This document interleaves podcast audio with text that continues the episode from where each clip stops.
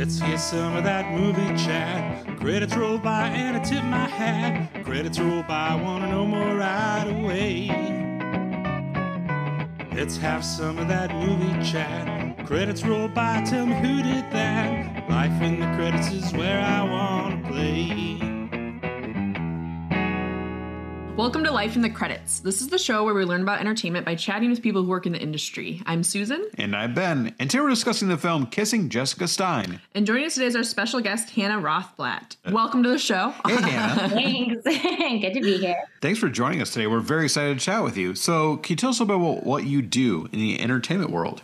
Yes. So I most recently wrapped on Full Frontal with Samantha Bee as a digital producer. Mhm. Um, I say wrapped as if it was my choice. The show got canceled. yeah. Yes. And of course, like very sad. We're all kind Yeah. of mourning the loss of that show, but it was on for seven years. I was there for almost three years, a part of it, and it was the best job I ever had. So Mhm. it's always bittersweet. Yeah. but looking forward to just the next thing in the entertainment industry. But I was a digital producer there. Um, and a little bit of what that entails is so the show's on weekly, once a week. I actually started the week of the pandemic. So I went into the office for the first time on a Monday. I think it was like March 8th or something like that.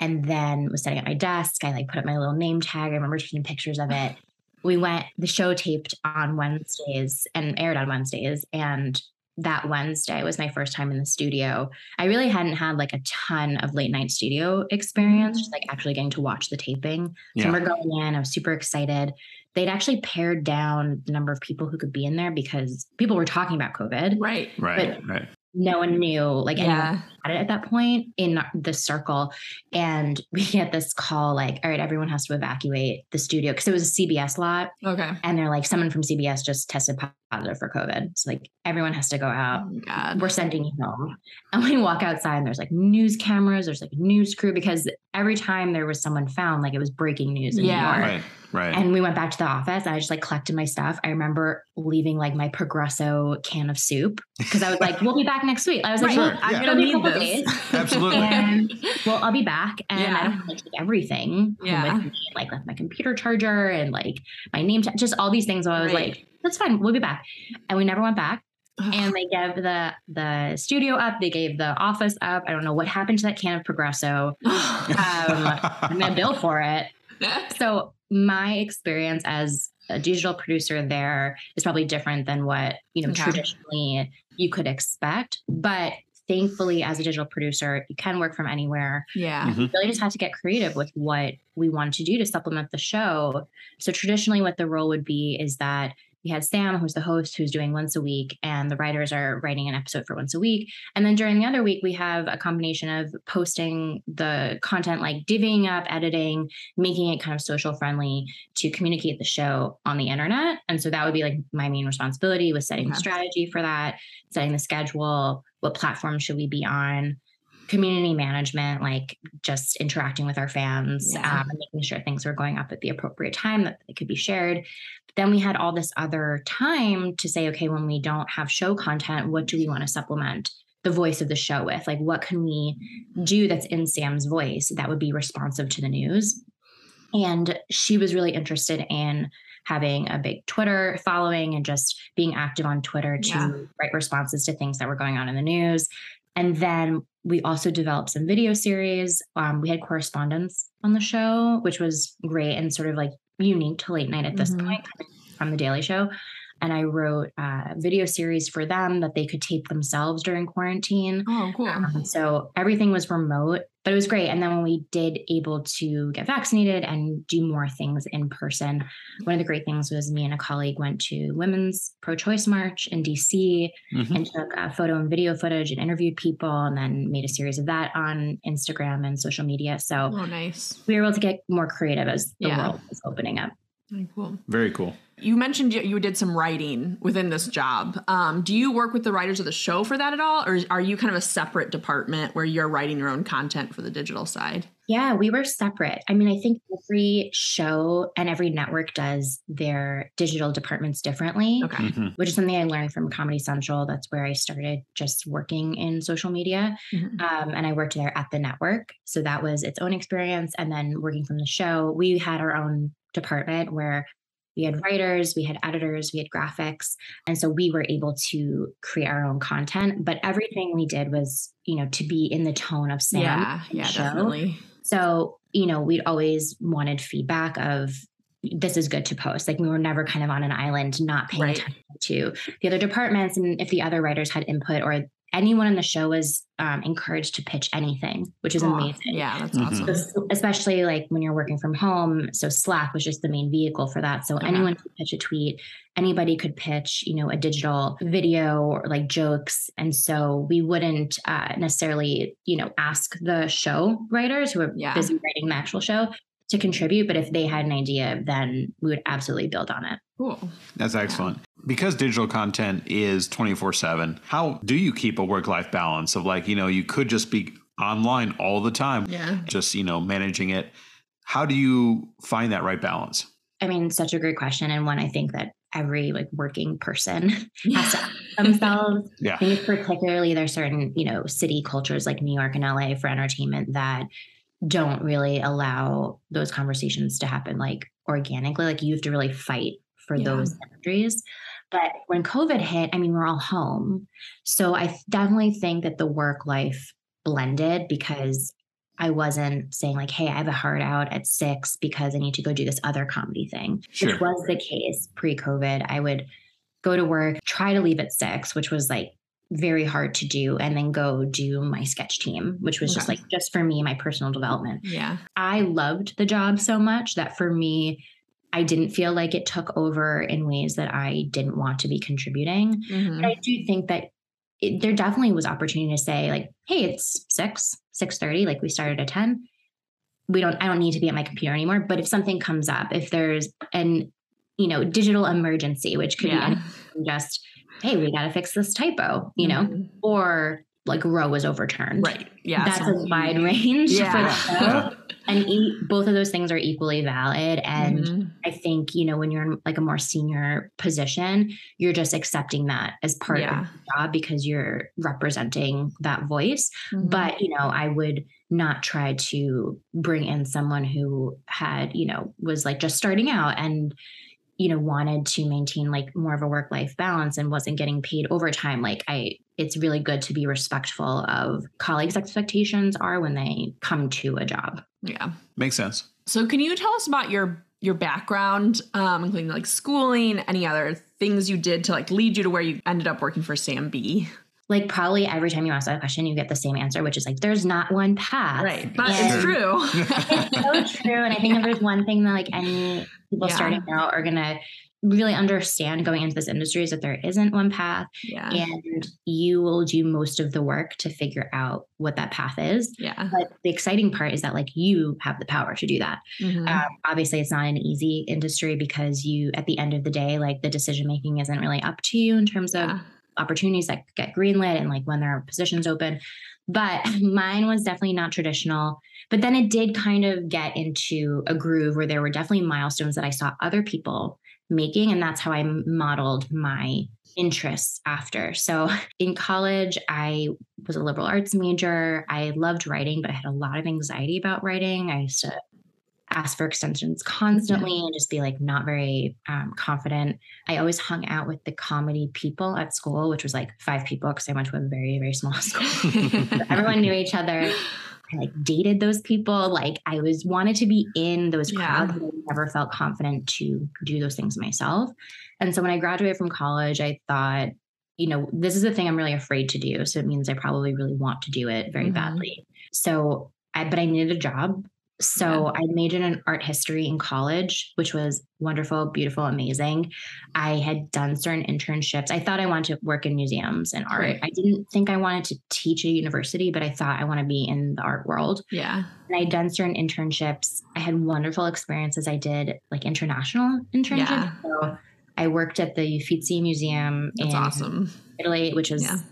I mean, if there's a museum that's like the most famous museum. hmm And then I also did a fellowship in in Israel and their big modern museum. And I had these wonderful experiences, but I never felt like I want to do this forever. Yeah. So I kind of put that by the wayside and I got out of college and I just needed a job. So I was just networking, just saying like, I worked in a magazine in college. So it was like maybe something with publishing, marketing. Mhm. I landed at a tech company that did digital marketing. I was really unhappy because I knew it wasn't what I wanted to do. And Yeah. also, I wasn't very good at doing things that I wasn't good at. Yeah. if I was good at not good at something right away, I'm like, they're not going to get the Yeah. out of me. But having that experience had the name like digital marketing in my resume. And at the the thing that really changed the course of my career at that point was it went from going absolutely nowhere to I started taking classes at Upright Citizens Brigade Cool. In New York. And I took classes there for like six months. And I took mostly the sketch classes. I did take some improv, um, but they told me that I kept needing to be like more vulnerable with my characters. And I was like, that's definitely true. And I don't feel like I was just like, I'm um I'm like reaching my emotional like Yeah. limit. They're getting that feedback even. But I was like, good note. I will use that writing perhaps. And I did the sketch classes and then I just started building my resume. And then through the digital marketing job, just kind of tailored my resume to be like more digital focused. Mhm. Found opening at Comedy Central, networked the hell out of it. I mean, that was really like my first masterclass in everyone that you know is going to help you Yeah. you know, I'm sure everyone said like it's your connections, it's persistence, it's right place, right time. And that's how I got this job at Comedy Central. And so then I was in the entertainment world. I wasn't in a position where I had a lot of individuality or I wasn't really in a creative position, but I was meeting a lot of people. I was helping doing like ads for social media. So like The Daily Show, Crank Yankers, which was renewed during my Yeah. time.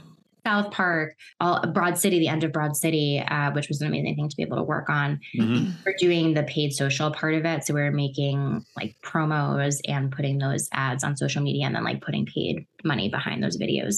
Um, so it wasn't what I wanted to do long term, but now I was building enough words on my resume and names of Yeah. schools and places, professional places to work that people recognized and Mhm. had meaning for them. And then I was at my Comedy Central job, and I, I remember I was having a shit day because I was tasked with doing something that, again, I knew I was really bad Yeah. at. It was kind of mathematical, and I was like, I fucking like, I like failed calculus. Like this is not calculus. But, like in my brain, I was like, it feels like calculus. Yeah. It's, it's close enough that you don't want to do it. yeah, I was, right. And I was just like, but I remember just sitting at my desk being like, I'm just going nowhere. Like, I don't, I'm so stuck and I want to quit. I'm just going to go work in a coffee shop. I got this call from this unknown number, which I never pick up. And then Mm. I listened to the voicemail and it was the director, creative director of UCB. And he was calling, he was like, give me a quick call back. And I'm like, like I probably left my backpack at the Yeah. like I left something there and I can't figure out whose it is. And I figured out it was me and it's like Tupperware and it's like rotting pasta in it or something. And like Sure. so I call him back and he's like, Would you like to be on one of the house sketch teams? And because I'd auditioned, like you sent in a packet Mhm. and I was like late with the deadline for the packet. Like I thought it was 12 noon and it was like 12 a.m. the night before. It was like I was a mess. And I said, like, well, yeah, like duh, I'd like to. Yeah. Of Like, course. what kind of question is Yes. that? Yeah. Yeah, okay. So what?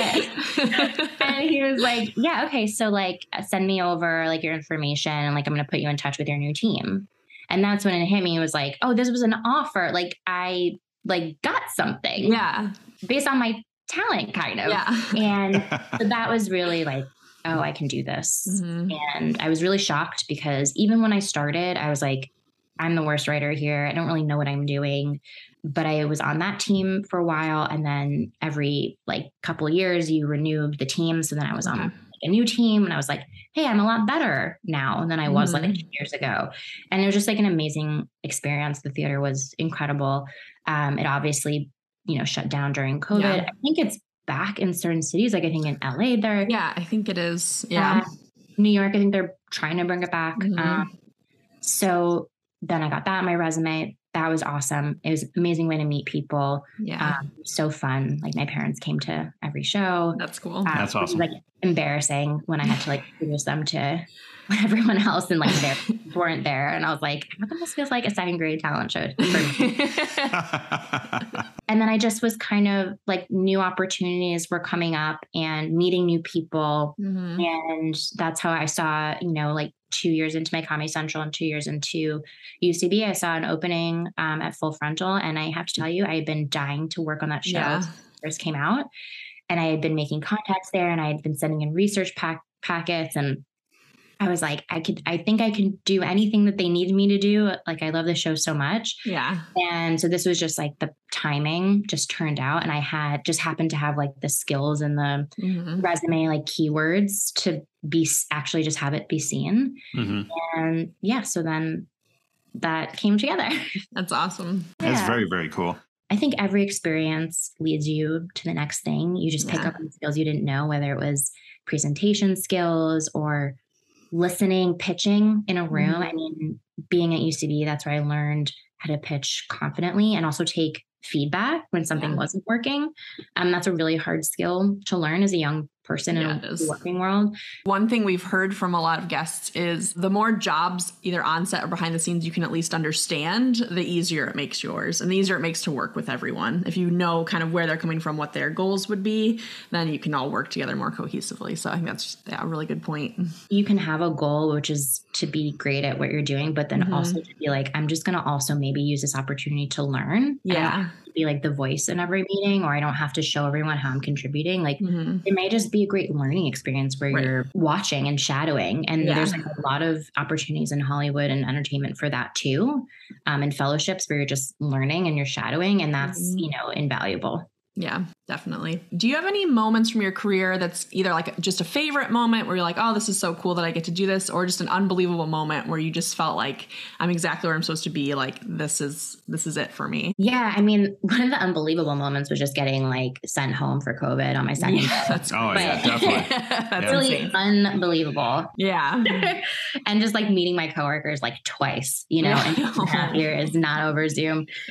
I think another moment that was just pretty awesome and amazing was the field team was doing a shoot, um, doing a piece on what people in Palm Beach in Florida thought of Trump moving back to Mar-a-Lago Mhm. after he didn't win.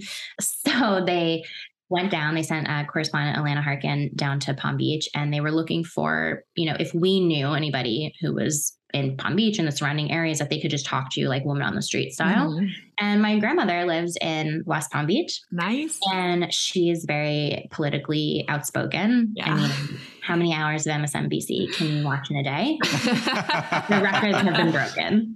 Um, no, but she's incredibly intelligent and outspoken, and she's very cute and charismatic.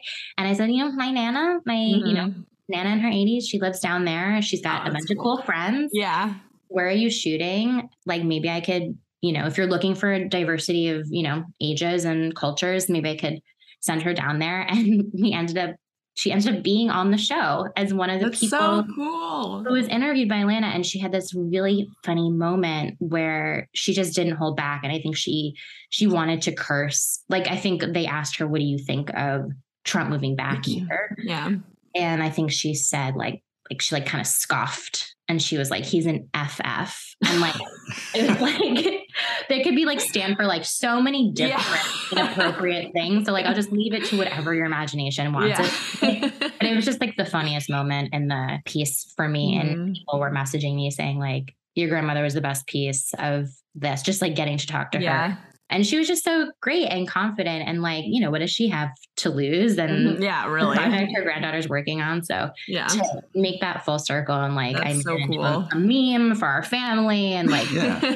uh, that was awesome. And I think that's also something that was so great about the culture of the show is that it was a small show and Mhm.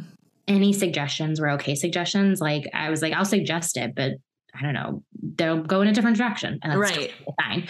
And then them ending up thinking that was an interesting suggestion was really sweet. Yeah, that's awesome because sometimes in entertainment, it's hard to really describe to your family, especially if their background's not in entertainment, what you do and like why it's important and what your day to day is like. But like you got to literally show her and bring her into the process. That's awesome. That's very It's cool. so Yeah. fun. Yeah, she, I mean, most people like when I tell them what I do, whether Yeah. it's digital or sketch comedy, like they'll always just be like, oh, Hannah writes for full frontal. And I'm like, Right. well, I'm not on the writing staff. Like, you know, I do for the digital, but not, you know, for Yeah. the writing. And like to them, it's just that's it. They don't know what like, other jobs of entertainment Yeah. are, Sure. and nor they do they have to. Like, I don't know what my hedge fund friends do. Right. I just Yeah. am like, they are money people. Mhm. Make money. They make other people money. yes. And like that's probably wrong, but like That's totally fine. So that was pro- that was also an unbelievable Yeah. but like great moment. That's so cool. That's great. We got one more question for you, Hannah, before we move on. What advice do you have for people who want to either get into maybe the digital space or into comedy or in just into the entertainment world in general? Yeah, I mean, meet people that you look up to, what their career trajectories either you found interesting or that you yourself would Mhm. want to have, and find out how they did it. And then find out what opportunities are in your city, in your communities, and take advantage as as many as you can to figure out what you do and don't like, what you're best at. Don't be discouraged by how long things can take or by rejection. Someone once told me recently if you're not being rejected or if you're not failing, you're not doing it right. So plan that into your schedule Yeah. to be rejected, to fail.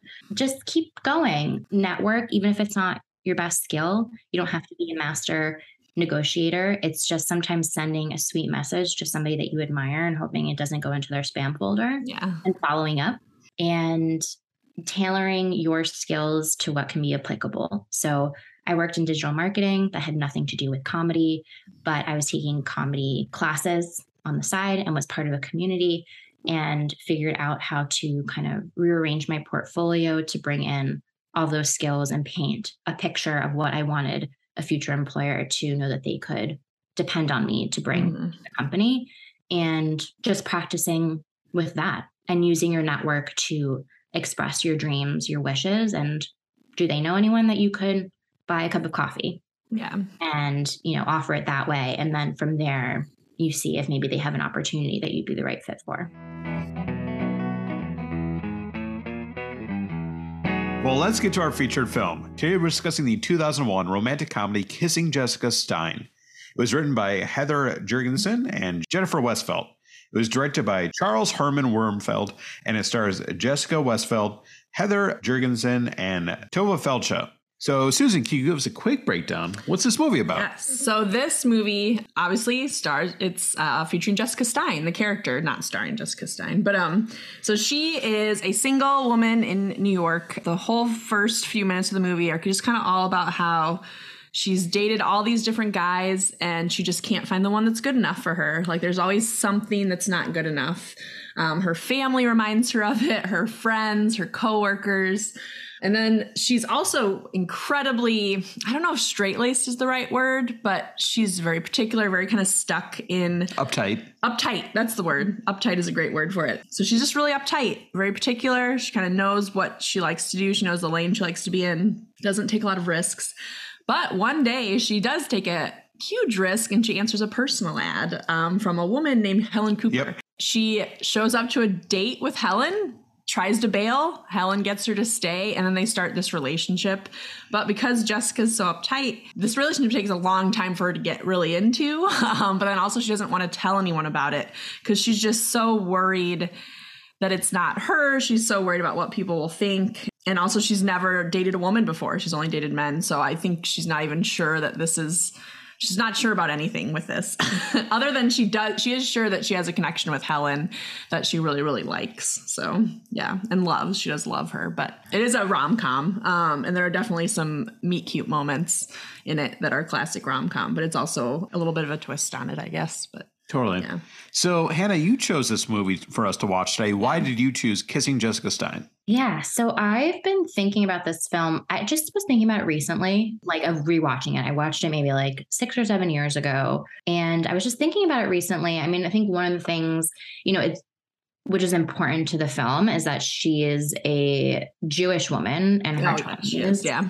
And she's living in New York. And it definitely has like a Nora Ephron Mhm. Totally. Yeah. fall esque. Like we're in New York, we're in bookstores. Where the movie starts around Yom Kippur, which is Mhm. the High Holy Day, Day of Atonement. I'm Jewish, so I can sprinkle in these Mhm. little bits of just context. That for me, like Yom Kippur was coming up here. And so I, just, I was thinking about the film and I was just thinking about rom coms. And there are so many actors in this film who are actually Yes. very famous and they would just Yeah. sprinkle in Totally. little cameos. And I just was thinking about how fun these kind of like 90s, early 2000 Yeah. movies were. Um, and I just really love, I mean, I, I do like romantic comedies. It's not like I'm a fanatic of rom coms, but I do like this type of film. It, it was a low budget, like handheld Yeah. film. Apparently, like every scene they filmed was like a friend of a friend's business or apartment. Cool. I just I really admire the risk that this film took by like first time Yeah. filmmakers. Um, so I think it was just on my mind, and I was like, I don't hear people talking about this film. I wonder if anyone else would think it was interesting. And I Mhm. also was like, I wonder if it still holds up because it was early 2000s, Right. a queer Jewish rom com, Mhm. which you didn't see a lot. No, or if yeah. you did see it, it was those things were insinuated. Like the Jewishness was insinuated, but Mhm. not articulated, or like the queerness was insinuated, but like they weren't the main characters in the story. Right. Right. I think like Will and Grace was one of the only Yeah. examples out there, and they were like only a few seasons in. And I just thought it was so interesting. So, but I was curious, like, I wonder watching this now if it holds up because Mm-hmm. not to give so much spoiler away, but it's a really about this woman who doesn't identify as being Right. queer. Mhm. And so then she's experimenting with her comfortability. Mhm. I was like, I wonder if that will read as insensitive Yeah. in some ways. But then when I watched it, and I'm curious to hear what you guys would think, I was like, oh, I think this was before its time. Yeah. It feels like now we have the discussions of queerness can be a spectrum and can be Right. however we're feeling, Mhm.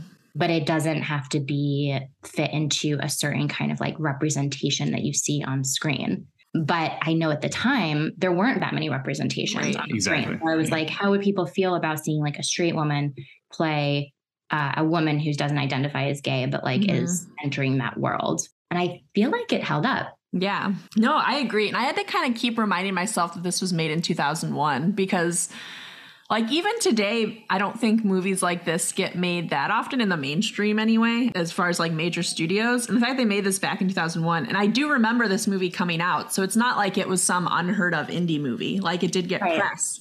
So I do think it was kind of ahead of its time just in the content and how they dealt with it and you know just just the story in general yeah so i would agree with that and i do think it holds up even now even being what like what is it 20 21 years later Yeah, 20, I think it was the 20th anniversary this year. okay yeah And they did this interview. I think it's probably also why it was on my mind. They did an Mhm. interview with the cast now.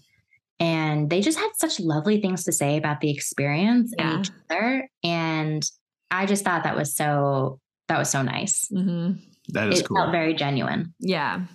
Well, and I was reading about this movie, just the making of this movie, and Jennifer Westfeldt and her writing partner Heather Juergensen. Jennifer really wanted like her own control over her career, and that's why she ended up making this movie. Is because she's like, I want to be calling the shots. Like, you know, I don't want to just constantly be at hired at the whim of whatever studio is going on, whatever trends. So like, she just mm-hmm. decided to go out and make this movie, and I thought that was really cool too. So female director, female writer, 2001. This content, I think huge risk and i think she did a really great job Totally.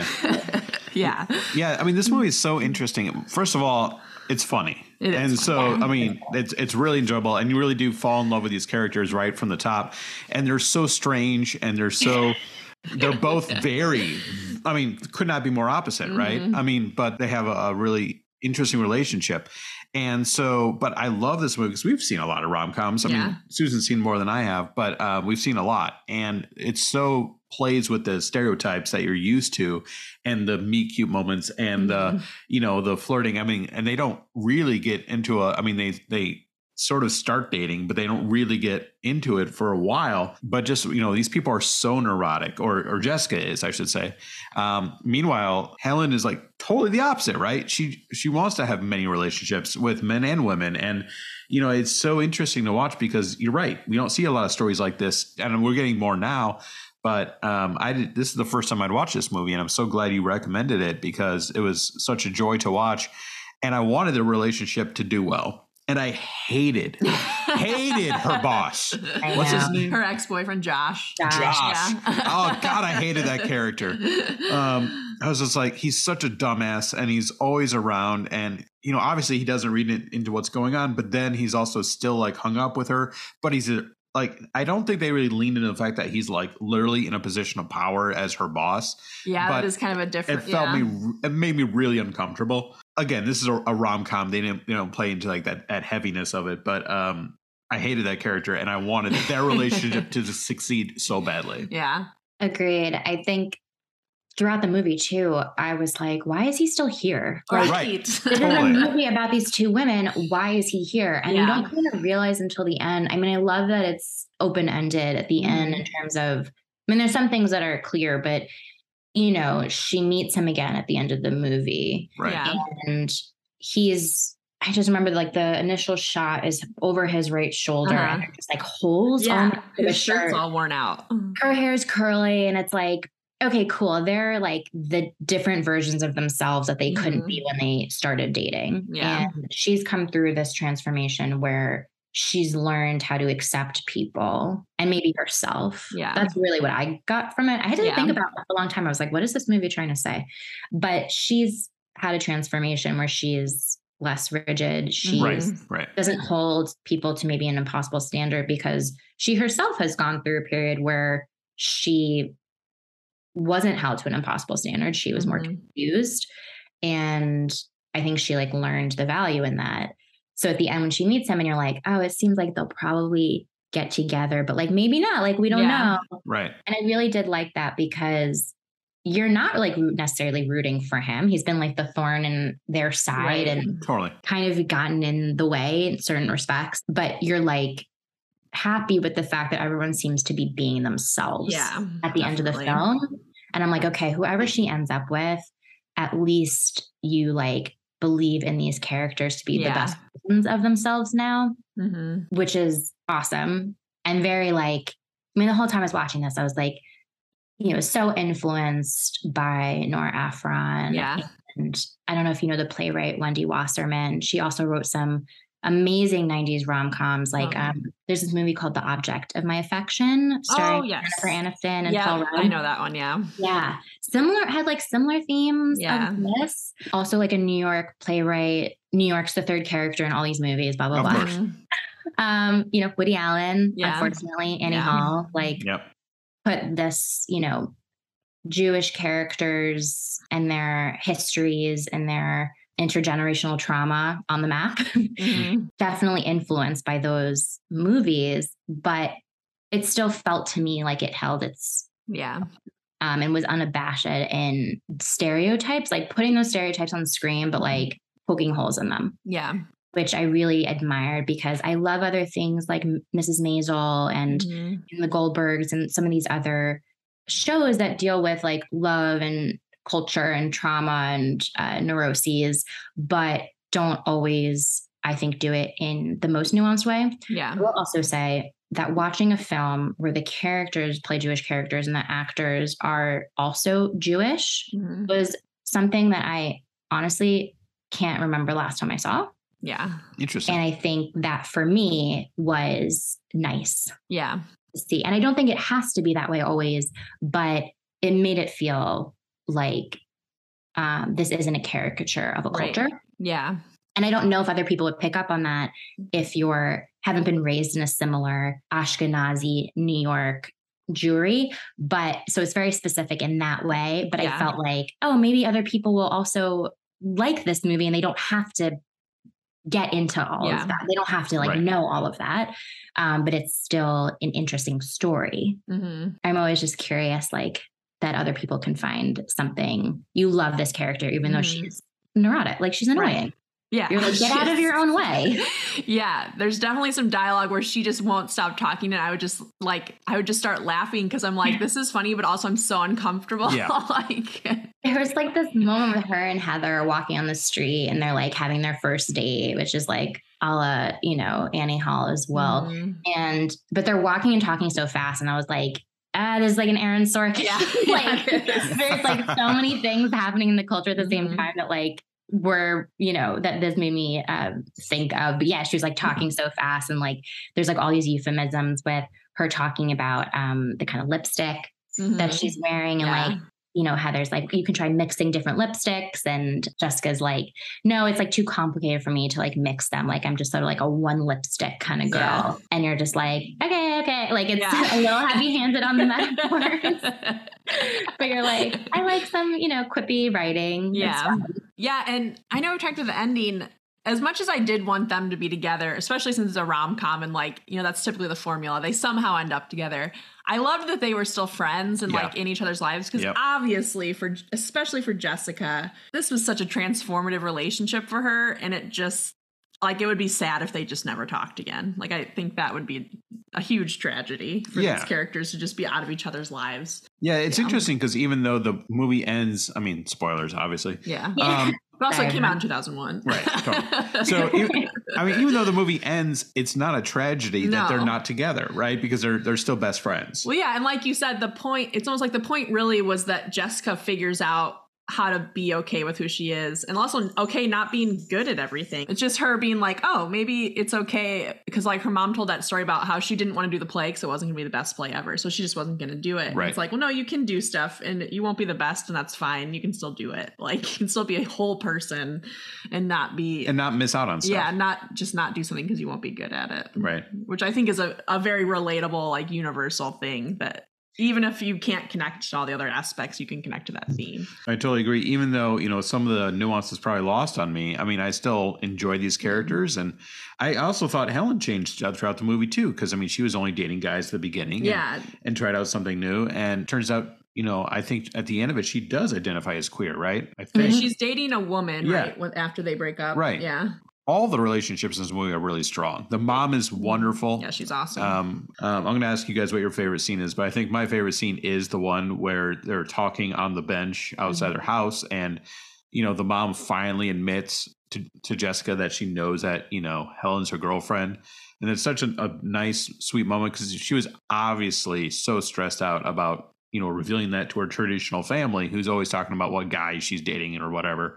It's just a really nice like uh, reveal of honesty. That was definitely my favorite scene too. And I'd forgotten about that scene after watching it the first time. And so when it came on, when I was watching it just recently, I was so taken aback by it because the tone, I mean, it's so perfect. The tone, like, but the rest of the movie is not that serious or Right, right. tearjerker. And, but I loved it, like the tearjerker moment, the emotional, like, climax of the film happened between her and her mom. Yeah. And it wasn't like the breakup and it wasn't, Right.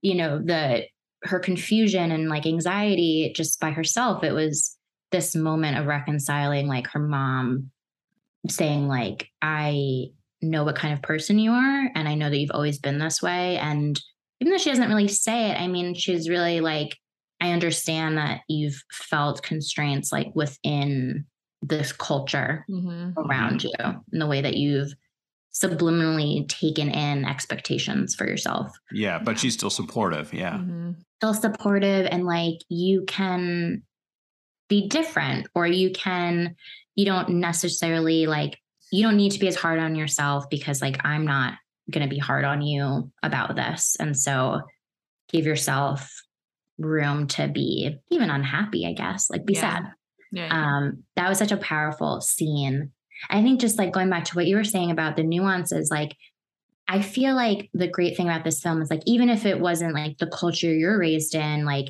it's just a metaphor for like anyone who's ever Yes. been in a culture where there are certain unspoken Mhm. and yet also spoken expectations that you like internalize um because it's not that jessica feels like she can't reject certain parts of her culture but it's like Mhm. they're so ingrained Yeah. her that she doesn't even know that she herself is uncomfortable with like the lack of risk taking that she's been able to do in her whole life. So I loved that. I loved the mom. I mean, I don't know if you read this. I also like just Googled Yeah.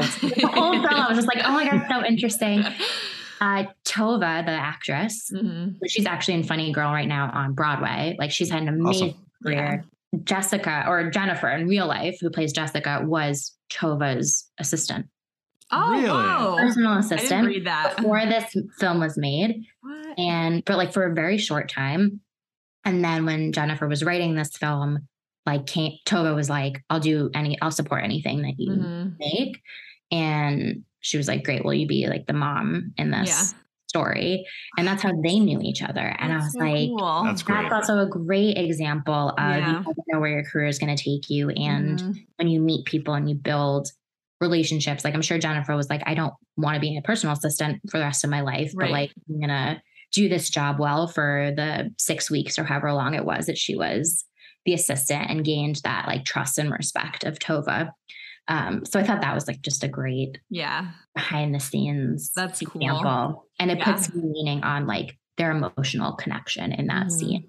Yeah, definitely. Very cool. Oh, that's a cool. That's a cool fact. Susan, did you have a favorite scene in the film? I mean, definitely. I mean, the scene you guys mentioned with the mom, um, finally being like, "Hey, it's it's okay to to be who you are," and like, there's a lot of good, like, funny scenes too. I think when they finally had Helen and uh, Jessica finally tell their, her family about their relationship, and Helen goes to the wedding, and all the women are just asking like, "Well, have you thought about the kids thing and all this stuff?" And I'm like, "This is just like." This is this is how it feels to show up as the girlfriend at a wedding full of family you've never met before. It's just like intrusive questions, too much, but like Oh, funny. I so I thought that was a really well written scene. It was really real. And then the scene where her coworker they're in I think Jessica's apartment, but she finds out that she's dating Helen. And Jessica's freaking out. She's like, This isn't me. This is wrong. This is not what I should doing. This isn't me. And the coworker's like, I think it's great. And Jessica just can't hear that. She's just like caught in the Yeah. spiral. I think really shows how much she struggled with figuring out that this is something she wanted. I thought that was a really good illustration of that. So, but there's a lot of great scenes. Mhm. But yeah. That's I love that scene too. It's just so funny. Like Yeah. every it's just a really there's the emotion is so heightened and everyone's Yeah. just being like at the top of their emotional capacity and it's just Mhm. like chaotic and it's so funny. I also like love in this film that everyone around her is basically totally fine Yeah. Thing of her life choices. Uh-huh. Yeah, yeah. But she is so like internalized Yeah. whatever standards that she thinks Mhm. do or don't fit for a person, quote unquote, like her. I don't know. I, I try to imagine like when someone was pitching that log line, like girl can't get out of her own way, you Yeah. know, to find love. And it's like, I don't know if someone pitched that to me that I'd be like, great, I really want to see that. But like Yeah. the character is so funny and Mhm. Yeah. like it's just very surprising. But yeah, I loved that scene with the coworker because the coworker's like, I love this for you. I just can't believe you didn't tell me. Like, right. not. Why didn't you just tell me? Mhm. And she's just like going down this rabbit hole of Right. anxiety. And um, I thought that was a nice twist of just every single person that she Yeah. comes into contact with to tell them about this life change. They're like, great, mm-hmm. wonderful. Yeah. You're happy. Uh, yeah. We like to finish up our show today with a game that we're calling Sounds Like Love. In honor of kissing Jessica Stein, we're going to see how well both of you know rom coms based on synonyms of their titles. Hannah, you're, you're going to be playing against Susan. So here are the rules you'll each have one minute, and I'm going to give you the title of film, but I've changed out the real words for synonyms. If you don't know the answer, you can pass. And whoever will get the most correct during their minute will win our prize. And Susan, what's our prize? Uh, it is some life in the credits merchandise. So like a mug or a shirt, something like that will mail you something. Yeah. okay, now I'm serious about Okay. it. All right. So, Hannah, you've elected to go first. Are you ready to play? I think so. Okay. Your minute will start as soon as I read your first clue. Okay. Lunar hit. Oh my God. Lunar hit. You can pass if you need to. Moon struck. Yes, Moonstruck. nice. Constantly act as my perhaps. Constantly act as my perhaps. Yes. What's that mean? Like definitely, sort of, maybe, or something. Definitely not. Definitely. You know what? I'm going to give it to you. Let's keep going. Um, next one is speak whatever. What? Say anything? Yeah, say Oh, anything. nice. Um, exhausted in Starbucks City. Exhausted in Starbucks City. A sleepless in Seattle. Yes. Methods to getting dumped by a man in a week and a half. How to lose a guy in 10 days. Correct. And that's five points okay. and one minute. Oh. Great job, Hannah. that was good. Is That's a that, great game. yeah. Is it always be my baby? it is always be my baby. But Okay. We're, That was a hard one. we're giving it to yeah, no, Hannah. no, that's fine. That was close enough. That's closer than I you did have so well. Moonstruck, you know, once you got it, you were on a roll. Yeah. So That was a great game because it's like your first thought is like, I have no Yeah. clue. And then something and then like, clicks. Yeah. yeah. Yep. Okay, I'm so excited for you. Okay. So I'm rooting for you too. I have to beat five. You have to beat five. Okay. All right, Susan, are you ready? Yes. Thou received post. You've got mail. Correct. Season determining rodent, 24 hours.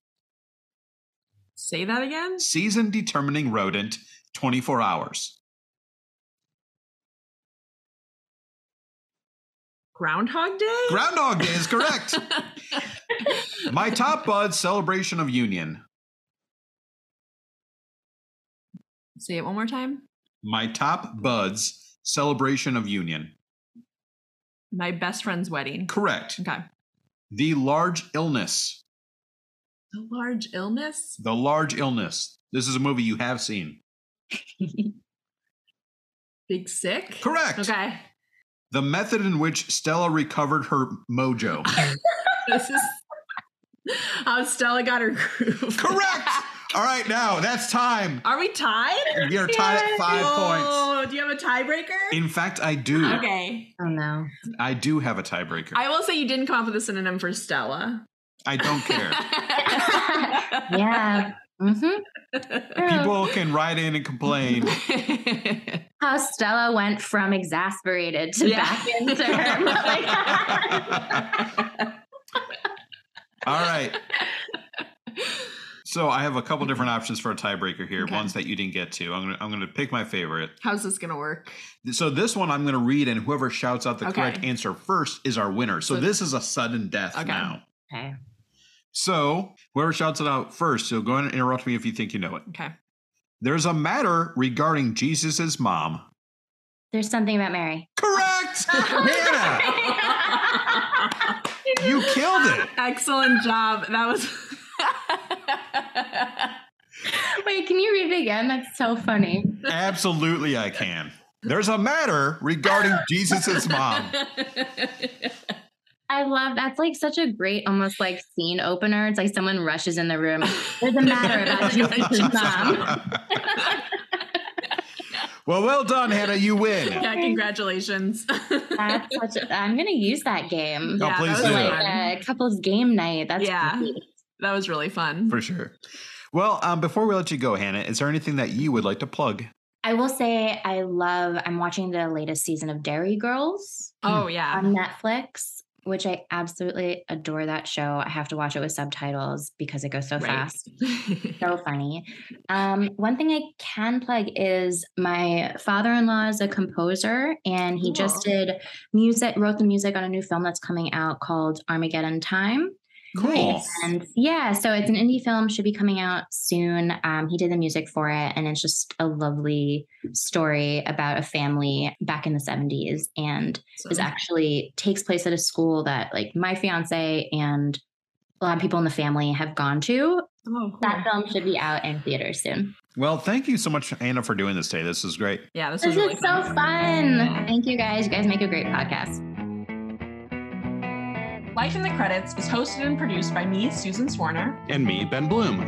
It's executive produced by Michelle Levin. The music is written and performed by Steve Trowbridge. You can hear more of Steve's music at trowbridgesounds.com. The show logo is created by Melissa Durkin. If you'd like to support Life in the Credits and get access to exclusive perks, you can do so at patreon.com. If you'd like to follow or get a hold of us, you can find us on Facebook and Instagram at Life in the Credits or shoot us an email at lifeinthecredits at gmail.com. Thanks for listening.